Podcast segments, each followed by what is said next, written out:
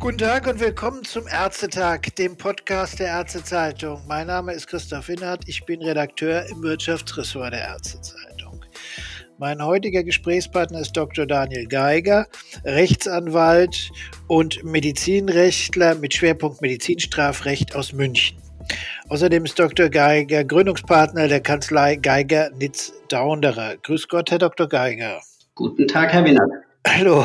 Unser heutiges Thema lautet fünf Jahre Korruptionsstrafrecht für Heilberufler. Wie stellt sich dessen Rechtswirklichkeit heute dar? Haben die Strafgesetzbuchparagraphen 299a und 299b zu einer Ermittlungs- und Verfahrensflut gegen selbstständige Ärzte geführt oder haben sie lediglich eine Regelungslücke gefüllt, um die sich höchstens alle Schaltjahr einmal etwas tut? Das ist so die Ausgangsfragestellung. Zur Erinnerung ähm, müsste man vielleicht noch mal ein ganz kleines bisschen ausholen. Anfang Juni, und das ist auch der Grund, warum wir das heute machen. Also es ist fünf Jahre her. Anfang Juni 2016 traten die Paragraphen 290a und 299b Strafgesetzbuch in Kraft, mit denen erstmals Bestechung und Bestechlichkeit freiberuflicher Heilberufler strafrechtlich geahndet werden konnten. Die finale Gesetzesfassung war um einige nicht ganz unwichtige Punkte entschärft worden. Beispielsweise war ursprünglich geplant, Verstöße gegen berufsrechtliche Neutralitätspflichten als Korruptionstatbestand zu werten. Das wurde aufgegeben. Zum Zweiten waren die im Gesetz formulierten handlungspraktischen Korruptionskontexte, also Verordnung, Bezug zum unmittelbaren Verbrauch und Zuführung von Patienten, zunächst weitergefasst. Am Ende blieben mit diesen eben genannten äh, Kontexten eigentlich nur mehr noch Ärzte als Korruptionsadressaten übrig. Kritiker des Gesetzgebungsverfahrens haben wiederholt moniert, der ärztliche Berufsstand werde damit unter Generalverdacht gestellt. Herr Dr. Geiger, der jüngste Korruptionsreport des Bundeskriminalamts weist für 2019, das sind die aktuellen Zahlen, bundesweit und über sämtliche Branchen hinweg 5.428 Korruptionsstraftaten aus und einen Schaden von 47 Millionen Euro. Auf Bestechlichkeit im Gesundheitswesen entfallen 135 Fälle, auf Bestechung 146, wobei ja vermutlich ein Großteil nur ein und dieselbe Medaille mit den sprichwörtlich zwei Seiten ist. 138 Fälle werden als besonders schwere Bestechung und Bestechlichkeit im Gesundheitswesen gemäß 300 Strafgesetzbuch ausgewiesen. Auffällig ist die prozentual eklatante Fallentwicklung gegenüber Vorjahr. Bestechlichkeit hat sich 2019 verdreifacht, Bestechung fast verfünffacht. Und die besonders schweren Fälle liegen fast 70 Mal über dem Wert von 2018, wo es lediglich zwei solcher Fälle gab. Woran liegt das und worum geht es da? Ja, man muss sicherlich zunächst mal wissen, dass der Umgang mit solchen Kriminalstatistiken nicht ganz trivial ist. Beim gerade von Ihnen angesprochenen Bundeslagebild Korruption handelt es sich ja um eine Erhebung von Verdachtsfällen. Es geht also um die Eingangsstatistik, also das, was bei den Landeskriminalamtern und den Polizeibehörden Eingang findet an Anzeigen. Das heißt, die Statistik ist auch sehr stark vom Anzeigeverhalten geprägt und einerseits ist nicht alles, was zur Anzeige gelangt und einen Verdachtsfall begründet, am Schluss auch tatsächlich eine Straftat, die zur Verurteilung gelangt. Andererseits, wenn es stark vom Anzeigeverhalten abhängig ist, müssen wir bei den Korruptionsdelikten wiederum berücksichtigen, dass es sich um sogenannte Täter-Täter-Delikte handelt. Was meint man damit? Damit meint man, dass sozusagen auf beiden Seiten, also Geber und Nehmer einer Korruptionshandlung, äh, sozusagen Täter stehen, die am Schluss möglicherweise bestraft werden könnten. Und das reduziert natürlich anders als in klassischen Täter-Opfer-Verhältnissen. Denken Sie beispielsweise an einen Diebstahl, an einen Raub. Das reduziert die Anzeigewahrscheinlichkeit. Das heißt, das, was in die Kriminalstatistik Eingang findet, ist unter diesem Aspekt ein bisschen mit Vorsicht zu genießen, weil wir einerseits eben in den Korruptionsdelikten reduziertes Anzeigeverhalten stehen, andererseits aber eben nur Verdachtsfälle erfasst werden. Das muss man vielleicht mal so ein bisschen vorausschicken zum Umgang mit Kriminalstatistiken. Jetzt zu Ihrer Frage, woran liegt das? Was wir sicherlich mal festhalten können, ist, dass die das relativ junge Alter der Korruptionsdelikte für das Gesundheitswesen, also der spezifischen Tatbestände 299a, 299b, eine Rolle spielen dürfte. Sie sind, Sie hatten es vorher ja gesagt, jetzt vor rund fünf Jahren in Kraft getreten. Das heißt 2016, da hatten wir ein Rumpfjahr statistisch gesehen, da wird nicht viel Eingang gefunden haben in die Kriminalstatistiken. 2017 und 2018 muss man sich vorstellen, da läuft das erst so langsam an. Ne? Wir hatten ja vorher eine Strafbarkeitslücke und da konnte man gewisse Sachverhalte überhaupt nicht greifen. Man hat sie dementsprechend möglicherweise auch gar nicht erst ermittelt, weil ja eben keine Straftatbestände, um sie zu ahnden, zur Verfügung standen. Und nun kommt sowas ins Strafgesetzbuch und dann bedarf es natürlich auch sozusagen einer gewissen Bewusstseinsmachung. Da muss es erstmal so richtig in die Praxis Eingang finden, dass man jetzt Instrumente hat, das zu greifen. Ein zweiter Punkt ist, es ist natürlich vom Ermittlungsinstrumentarium nicht ganz leicht, Korruptionsdelikte zu ermitteln. Man sagt immer, Korruptionsdelikte sind sehr stark Heimlichkeitsdelikte, die finden also im Verborgenen statt, sind also sehr stark in der Informationsgewinnung, in der Aufklärung darauf angewiesen, dass sie das entsprechende Instrumentarium zur Verfügung haben als Strafverfolgungsbehörde. Vor dem Hintergrund kann man sicherlich sagen, dass die Ermittlungstätigkeiten auch nicht leicht sind. Dann sind es sehr komplexe Sachverhalte und die haben eine gewisse Anlaufzeit. Also erstmal, dass es überhaupt genutzt wird, das Ermittlungsinstrumentarium, dass die Straftatbestände ermittelt werden, aber dann auch, dass sie zum Abschluss der Ermittlungen gelangen. Und es geht natürlich eine Zeit. Und das bedeutet, dass sie eben klassischerweise in den ersten Jahren vielleicht nicht so viele Fälle sehen und das dann so langsam ansteigt und anflutet sozusagen. Das ist eine Erklärung dafür, dass es jetzt so langsam gewissermaßen losgeht, die Ermittlungsergebnisse vorhanden sind, mehr und mehr auch die Straftatbestände im Bewusstsein sind, auch, und auch jetzt kommt ich wieder auf das Anzeigeverhältnis, auch im Bereich der Wettbewerber beispielsweise, die zunehmend im Bewusstsein haben, Anzeigen erstatten zu können und ähnliches mehr. Und das pusht dann sozusagen mit einem zeitlichen Versatz die Statistik etwas. Daran würde ich das momentan festmachen, weil wir reden ja über Zahlen von 2019 und 2019 ist eben auch nur zweieinhalb Jahre nach Inkrafttreten der Straftat. Ich komme zur zweiten Frage, die so ein bisschen, womit ich versuche, so ein bisschen konkreter zu werden. In Relation zur bundesweiten Arztzahl erscheint dieses äh, Korruptionsaufkommen ja, sagen wir mal, verschwindend gering. Was sind nach Ihrer Kenntnisse die häufigsten Sachverhalte der unlauteren Bevorzugung im Wettbewerb, wie ja im Gesetzestext ein Synonym für Korruption lautet? Also wir haben insbesondere am Anfang sehr stark diesen Komplex Zuweisung gegen Entgelt gesehen. Das dominiert aus meiner Sicht die Verfahren, die es gibt, immer noch die Verfahren im Bereich jetzt etwa Pharmamarketing, Korruption im Zusammenhang mit der Verschreibung von Arzneimitteln, mit dem Bezug von Medizinprodukten scheint mir demgegenüber eine etwas geringere Rolle zu spielen. Andererseits ist es eben so, dass in den Verfahren, wenn sie denn dann mal aufschlägen, häufig sehr viele Verdächtige, sehr viele Beschuldigte möglicherweise da sind, wohingegen es häufig bei diesen Zuweisungen gegen Entgeltkonstellationen manchmal kleinere Täterpopulationen sind. Aber die Wahrnehmung ist schon noch die, dass die, der, Komplex Zuweisung gegen Entgelt überwiegt, wobei, wie gesagt, subjektive Wahrnehmung, das muss nicht zwingend statistisch belegbar oder repräsentativ sein. Um das nochmal, das Verständnis ein bisschen zu konkretisieren, Zuweisung gegen Entgelt heißt also an der Grenze ambulant zur stationären Versorgung Patientenzuweisung oder was ist da runter in der Hauptsache zu verstehen? Auch die Zuweisung von Patienten an den Sektorengrenzen, also transsektoral, aber durchaus auch innerhalb eines Sektors, wenn Sie beispielsweise an Zuweisungsverhältnisse im Bereich Orthopädie, Physiotherapie denken, wenn Sie beispielsweise an den labormedizinischen Bereich denken, wenn Sie beispielsweise an Hörgeräte, Akustiker und HNO-Ärzte denken. Das gibt schon auch im rein ambulanten Sektor Zuweisungsverhältnisse und man kann natürlich auch im, innerhalb des stationären Sektors in Verlegungsfällen oder ähnliches an solche ja. Dinge könnte man auch denken. Was ich bemerkenswert fand an diesem Bundeslagebild 2019 äh, war die eklatante Häufung der Vorteilsannahme in Form der Teilnahme an Veranstaltungen.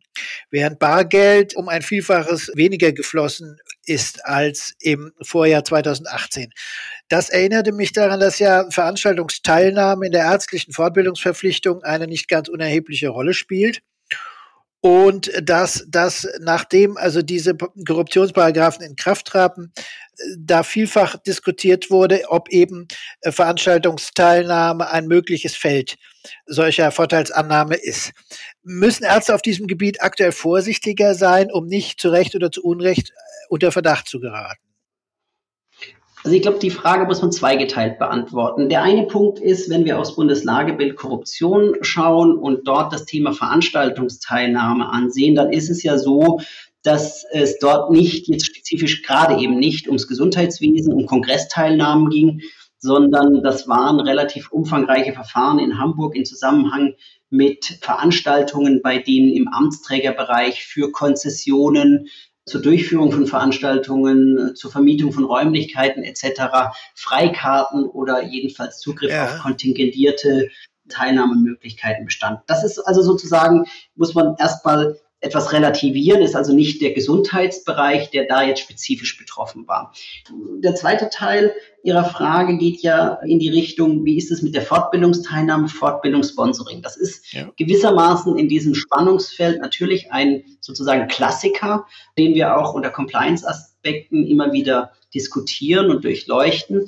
Und da ist es aktuell aber noch immer so, dass das ärztliche Berufsrecht es unter bestimmten Bedingungen erlaubt, dass Ärzte einseitig auch eingeladen werden auf Kongresse. Und da gilt die sogenannte, jetzt kommt ein juristischer Ausdruck, negative Akzessorietät des Strafrechts. Das heißt nichts anderes als, wenn es durch einen Teil der Rechtsordnung erlaubt ist, kann es durch einen anderen Teil der Rechtsordnung, also hier jetzt das Strafrecht, nicht penalisiert werden.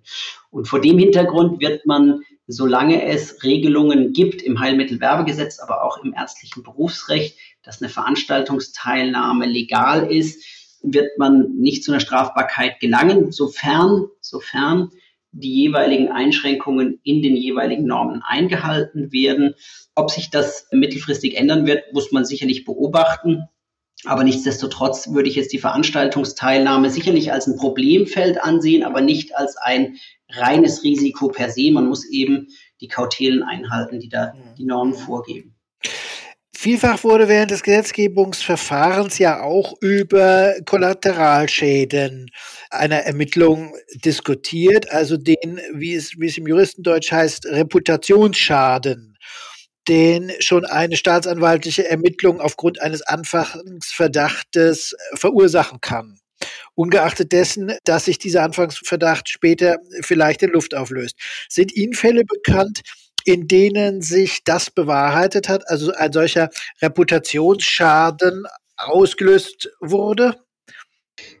Mm, also es sind natürlich Fälle bekannt geworden, auch in den Medien durchaus berichtet worden, in denen es um Korruption im Gesundheitswesen ging. Da sind auch in der Tat Unternehmensnamen und ähnliches genannt worden.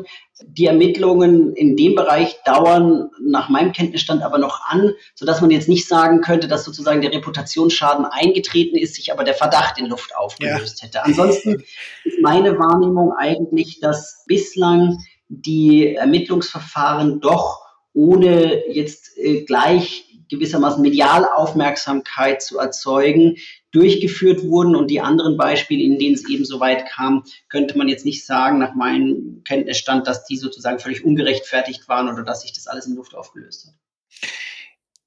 Die Diskussion um akute Rechtsrisiken drehte sich unmittelbar nach Inkrafttreten der Korruptionsparagraphen 299a und b anfangs insbesondere ja auch um die legitime Vergütungshöhe für niedergelassene Ärzte, die nebenher auf Honorarbasis in Kliniken arbeiten. Da gab es ja sogar, also gab es etliche Veröffentlichungen äh, dazu. Damals kann ich mich erinnern, hat sich diese Frage inzwischen geklärt? Oder ist das weiterhin ein, ein neuralgisches äh, Feld, auf dem man, also sagen wir mal, vorsichtig sein muss zumindest? Naja, es ist immer noch eine völlig offene Frage. Also zu mhm. dieser Frage gab es überhaupt keinen Erkenntnisgewinn. Jetzt mal durch die Rechtsprechung meine ich, da sind keine Fälle entschieden worden. Natürlich gibt es Publikationen, die sich mit dem Thema auseinandersetzen. Aber es gibt jetzt nicht sozusagen einen Flock, den die Rechtsprechung eingeschlagen hätte. Und ich prognostiziere auch, dass es den mittelfristig nicht geben wird. Weil das Thema aus meiner Sicht etwas überbewertet wird. Das Honorararztthema, meinen Sie? Das Honorararztthema vielleicht nicht unbedingt, aber das Thema Angemessenheit der Vergütung, weil ja, eine, ja. Eine, eine, unangemessene Vergütung ist nicht per se strafbar, ja. sondern sie ist dann strafbar, wenn sozusagen in dem unangemessenen Honorareinteil ein verkapptes Schmiergeld steckt. Ähm, das sind aber zwei unterschiedliche Dinge. Und das heißt, die Praxis hat sich sehr stark auf dieses Thema gestürzt. Aber es handelt sich dabei, das muss man eben sich auch im Klaren sein, um ein Indiz, nicht um ein sozusagen letztlich handfestes Tatbestandsmerkmal, sondern um ein Indiz, aus dem man möglicherweise Rückschlüsse ziehen kann. Aber die müssten dann auch nochmal erhärtet werden, diese Rückschlüsse, die man daraus zieht. Also man müsste als Strafverfolgungsbehörde beweisen, dass ein unangemessener Honoraranteil eben zur Korruption, also als Schmiergeld gedacht war. In welchen Praktiken konzentriert sich denn heute unter selbstständigen Heilberuflern Korruption im Besonderen und strafbares Handeln im Allgemeinen? Sind, sind Kickback-Zahlungen für Verordnungen, das war ja mal der ursprüngliche Anlass für die Gesetzgebung der 299 A und B, überhaupt noch ein großes Thema? Oder überhaupt noch ein Thema? Ein großes, dann wäre dann die zweite Frage. Naja, also ich glaube, es ist schon schwierig zu sagen. Jetzt die Frage ist schwer zu beantworten, wie, wie vollzieht sich Korruption unter selbstständigen Heilberuflern. Ähm, man muss, glaube ich, eben anerkennen, dass es schon so ist, dass die Architektur unseres Gesundheitswesens vorsieht, dass gewissermaßen fast der gesamte Warenfluss über den Rezeptblock des Arztes kanalisiert wird und dass Anbieter, die sozusagen von der Verordnungsentscheidung des Arztes abhängig sind, ein gutes Verhältnis zu einem Arzt anstreben, dass sie im Grunde da auch ein Stück weit eben ein Interesse haben, dass eine gute Beziehung zu einem Arzt herrscht. Das ist erstmal nichts Unnatürliches. Es ist ein ganz normales marktliches Verhalten. Nun haben wir aber die Situation, dass genau derjenige, und das meine ich überhaupt nicht werten, also das ist völlig zu Recht, ne, aber dass genau derjenige, der dann letztlich über das wirtschaftliche Wohl und Wehe entscheidet, derjenige ist, der auch unter Korruptions Kontrolle gestellt wird. Und dann fängt es eben an, dass sozusagen die Abgrenzungsschwierigkeiten zwischen was ist legitim, was ist legal und was ist möglicherweise illegal oder möglicherweise legal, aber nur illegitim. Das sind ja alles unterschiedliche Nuancen. Was fällt dann sozusagen in die Korruption rein? Und dann kommt es wiederum darauf an, in welchem Interaktionsbereich bewegt man sich? Sind wir im Bereich des Arzneimittelvertriebs, des Medizinproduktevertriebs? Sind wir im Bereich der Labormedizin, bei dem man die Zuweisung von Untersuchungsmaterial möglicherweise auch ankurbeln möchte und wo endet sozusagen das legale Marketing und beginnt die unlautere Korruption. Das ist nicht so leicht zu bestimmen. Deswegen fällt auch die Antwort schwer zu sagen, wo vollzieht sich sozusagen Korruption in dem Bereich. Die Trennung ist sehr schwer vorzunehmen und es gibt nicht sozusagen klassische Verhältnisse. Aber natürlich, es gibt die Verordnungsprämien, es gibt die Zuweiserprämien. Diese Fälle, die gibt es nach wie vor. Und das sind sicherlich Interaktionsformen, wenn sie in der glatten Form vorliegen, dann werden sie auch ähm, als Korruption ahndbar sein. Ja. ja, fünf Jahre Korruptionsstrafrecht für Heilberufler. Wie lautet Ihr Fazit? Ein Sturm im Wasserglas oder ja, ich will Ihnen da keine Antwort in den Mund legen. Nein, Sturm im Wasserglas war das mit Sicherheit nicht. Also ich glaube, allein die Einführung der Straftatbestände hat sozusagen mal richtig wachgerüttelt den Sektor. Das heißt, viele haben sich Interaktionen bewusster überlegt, haben sich genauer Gedanken darüber gemacht, wie sie vorgehen. Also unter diesem rein psychologischen Aspekt gewissermaßen muss man sagen, ist die Einführung der Straftatbestände jetzt kriminalpolitisch wahrscheinlich erstmal ein Erfolg gewesen, weil es eben zu einer gewissen Bewusstseinsschärfung geführt hat. Ob tatsächlich nachher, und da haben wir in der Tat einige Verfahren gesehen, die sehr unglücklich geführt wurden, ob in der Tat jetzt schon die Expertise da ist, diesen Markt, dieses Gesundheitswesen, den Gesundheitsmarkt richtig zu verstehen und dann auch die richtigen Fälle rauszugreifen, da mache ich mal ein Fragezeichen dran. Wir haben schon den Eindruck, wir sehen einige Verfahren, bei denen mit einem gewissen Fehlverständnis des Marktes agiert wurde. Und das sehe ich schon als problematisch. Also am Ende aller Tage glaube ich, und auch, was wir auch sehen, ist, dass die Straftatbestände bis zu einem gewissen Grad strategieanfällig sind, dass sie also teilweise instrumentalisiert werden. Wir haben ja interessanterweise nach meinem Kenntnisstand noch kein strafrechtliches Urteil, aber zivilrechtliche, arbeitsrechtliche Urteile heißt, teilweise werden sie für die Kündigung von Verträgen oder Ähnlichem genutzt. Ähm, und ähm, das ist natürlich eher unglücklich, weil dafür sind sie nicht gedacht. Aber ansonsten glaube ich, kann man mit dem Instrument jetzt erstmal gut leben, aber es wird sicherlich noch einiger Rechtsfortbildung durch die Gerichte bedürfen, bis man da etwas festeren Grund unter die Füße bekommt. Das ist eigentlich ein schönes Schlusswort, wobei Sie mich schon äh, mit der Formulierung unglücklich geführte Verfahren äh, etwas neugierig gemacht haben. Und ich könnte vermuten, dass der ein oder andere Hörer sich nachher auch fragt, na, was meint er denn damit eigentlich? Oder hat er da Beispiele? Warum nennt er die nicht? Also da würde ich nochmal nachfragen wollen, woran denken Sie da, wenn Sie sagen unglücklich geführte Verfahren? Also ich glaube, dass ein gewisses Missverständnis bisweilen vorhanden ist auf Seiten der Strafverfolger. Zumindest haben wir solche Missverständnisse bisweilen vorgefunden, dass die Akteure im Gesundheitswesen eben auch Geld verdienen wollen und dass das eigentlich ein Bereich ist, der sehr knallhart wirtschaftlich agiert. Und es gibt dieses sublime Verständnis, dass man Gesundheit oder auch anders ausgedrückt, mit Krankheit kein Geld verdienen darf. Und das führt häufig dazu, dass ein Misstrauen entsteht gegenüber den Akteuren, die damit auch einen Lebensunterhalt bestreiten oder die damit Geld verdienen in Form von Margen, die Arzneimittel verkaufen wollen, Medizinprodukte verkaufen wollen, weil sie Wirtschaftsunternehmen sind, die darauf angelegt sind, sowas zu verkaufen und eben kommerziell zu agieren. Und da herrscht häufig so ein bisschen eine gesunde Skepsis, allein, dass dieses Bedürfnis da ist, Geld zu verdienen und führt zu Verdachtsmomenten, bei denen man manchmal so ein bisschen sich fragt, ja, aber das kann sozusagen nicht Anlass eines Strafverfahrens sein. Und da haben wir eben Verfahren gesehen, in denen wir Ermittlungsberichte gelesen haben oder auch Durchsuchungsbeschlüsse, bei denen man sich gedacht hat, naja gut, das mag ja alles als wahr unterstellt werden, was da drin ist. Das ist aber nicht strafbar. Das mag man nur möglicherweise unethisch finden oder ähnliches. Aber äh, strafbar ist es dadurch nicht. Und wenn dann Verfahren geführt werden, die eben schon eine sehr starke Belastung für die Betroffenen darstellen, dann meine ich das mit unglücklich. Ne? Das ist eben dann einfach etwas, wo man sagt, die Verfahren hätten teilweise nicht geführt werden dürfen. Waren das denn Verfahren, die in Gang gesetzt wurden auf Initiative einer Staatsanwaltschaft hin oder auf Initiative beispielsweise der Kassen hin? Mm, ja, es, es waren Anzeigen. Also heißt, ja. Fehlverhaltenstellen kann man das heißt, die Staatsanwaltschaft wird ja in der Regel auf eine Strafanzeige hin tätig. Das heißt, sie bekommt etwas auf den Tisch und da sind die Zuträger eben häufig können Fehlverhaltensstellen sein bei den KV oder bei den Krankenkassen, können auch mal Ärztekammern sein, auch das haben wir gesehen, die möglicherweise dann wiederum ihrerseits von einem Mitglied informiert wurden oder so. Das sind so die Wege, auf denen das dann zur Staatsanwaltschaft kommen kann. Und dann bedarf es sozusagen aber eben auch einer Vertrautheit mit dem Markt, um beurteilen zu können, ist das, was da passiert, sozusagen ein gängiges Marktverhalten, was auch nicht bedeutet, dass es legal ist, aber oder ist es etwas Außergewöhnliches, was da passiert ist? Und wir haben eben schon gesehen, dass so ein bisschen eine gewisse Unbedarftheit mit dem Markt besteht und man zu schnell etwas vermutet hinter Praktiken, die bei genauerem Nachdenken, bei genauerem Hinsehen jetzt erstmal nicht kontraintuitiv sind, wenn man sich ein Wirtschaftsunternehmen vorstellt und seine Zielsetzungen vorstellt.